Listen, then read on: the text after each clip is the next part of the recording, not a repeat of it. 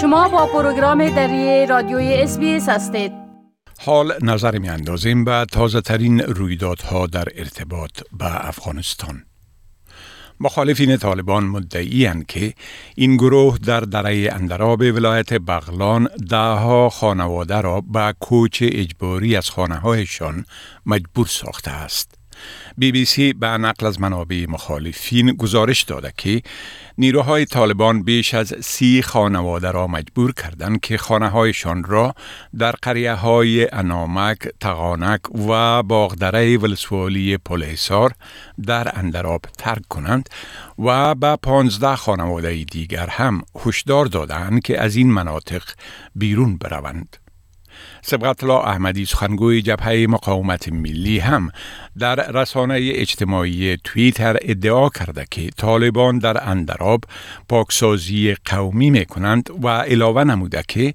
طالبان خانواده های را آواره ساخته که عمدتا زنان، کودکان و افراد مسن هستند. در هفته های اخیر از برخوردهای شدید میان نیروهای طالبان و جبهه مقاومت در ولسوالی های پلحصار و دی صلاح اندراب گزارش گردید و هر دو طرف ادعا کردند که تلفات شدید بر نیروهای جانب مقابل وارد کردند. گرچه طالبان در مورد ادعاهای کوچ اجباری خانواده ها هنوز چیز نگفته ولی همیشه دست زدن به چنین عمل را رد و تایید کرده که تنها با کسان برخورد می شود که مسلح هستند و امنیت را مختل می سازند. بی بی سی از قبل بعضی از ساکنان محل گزارش داده که طالبان بستگان شماری از این خانواده ها را به همکاری با جبهه مقاومت ملی متهم کرده و پس از آن که آنها را مجبور به ترک منازلشان کردند اجازه ندادن اموال خود را با خود ببرند. آنها مدعیان که طالبان اساسیه منازل این خانواده ها را ضبط کرده. منابع نزدیک به جبهه مقاومت گفتند که چون بعضی از این قریه ها با ولایت پنچیر هم مرزند طالبان در تلاش هستند تا راه های ارتباطی میان اندراب و پنچیر را زیر نظر داشته باشند. از قبل مردم محل ادعا شده که یک قماندان محلی طالبان به ساکنان قریه های نامک، تقانک و باغدره ولسوالی پلحصار اندراب هشدار داده که در صورت فیر کردن بر افراد و کاروانهای این گروه به هیچ کس رحم نخواهد شد. در تحول دیگر دستور طالبان در مورد اینکه مجریان زن در تلویزیون های افغانستان باید رویشان را بپوشانند با عکس های شدید در داخل و خارج کشور مواجه شده است.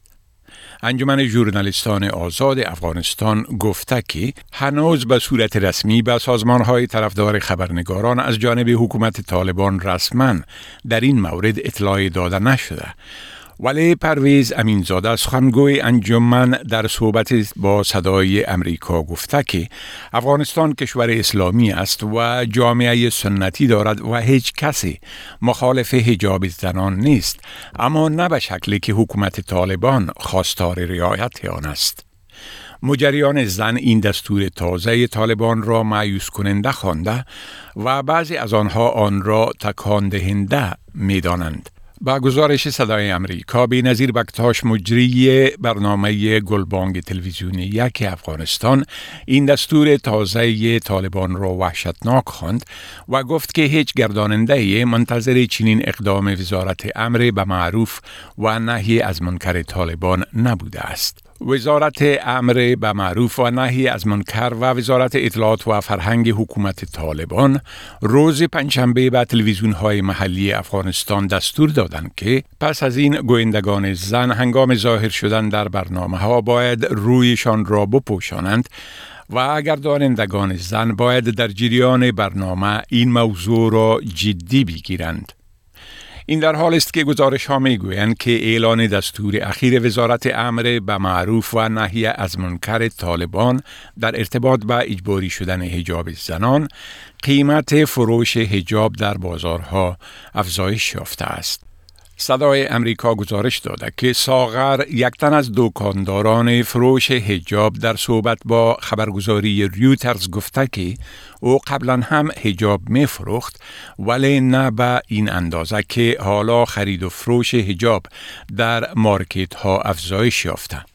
او گفته که پس از وضع محدودیت ها و اجباری شدن هجاب در فروشات آنها افزایش بی سابقه به وجود آمده است. طبق این گزارش فرشته هاشمی مالک یک دستگاه تولید هجاب هم می گوید که او پس از دستور طالبان مبنی بر هجاب اجباری سفارش های بیشتری را برای تهیه هجاب از جانب عمده فروشان دریافت کرده است.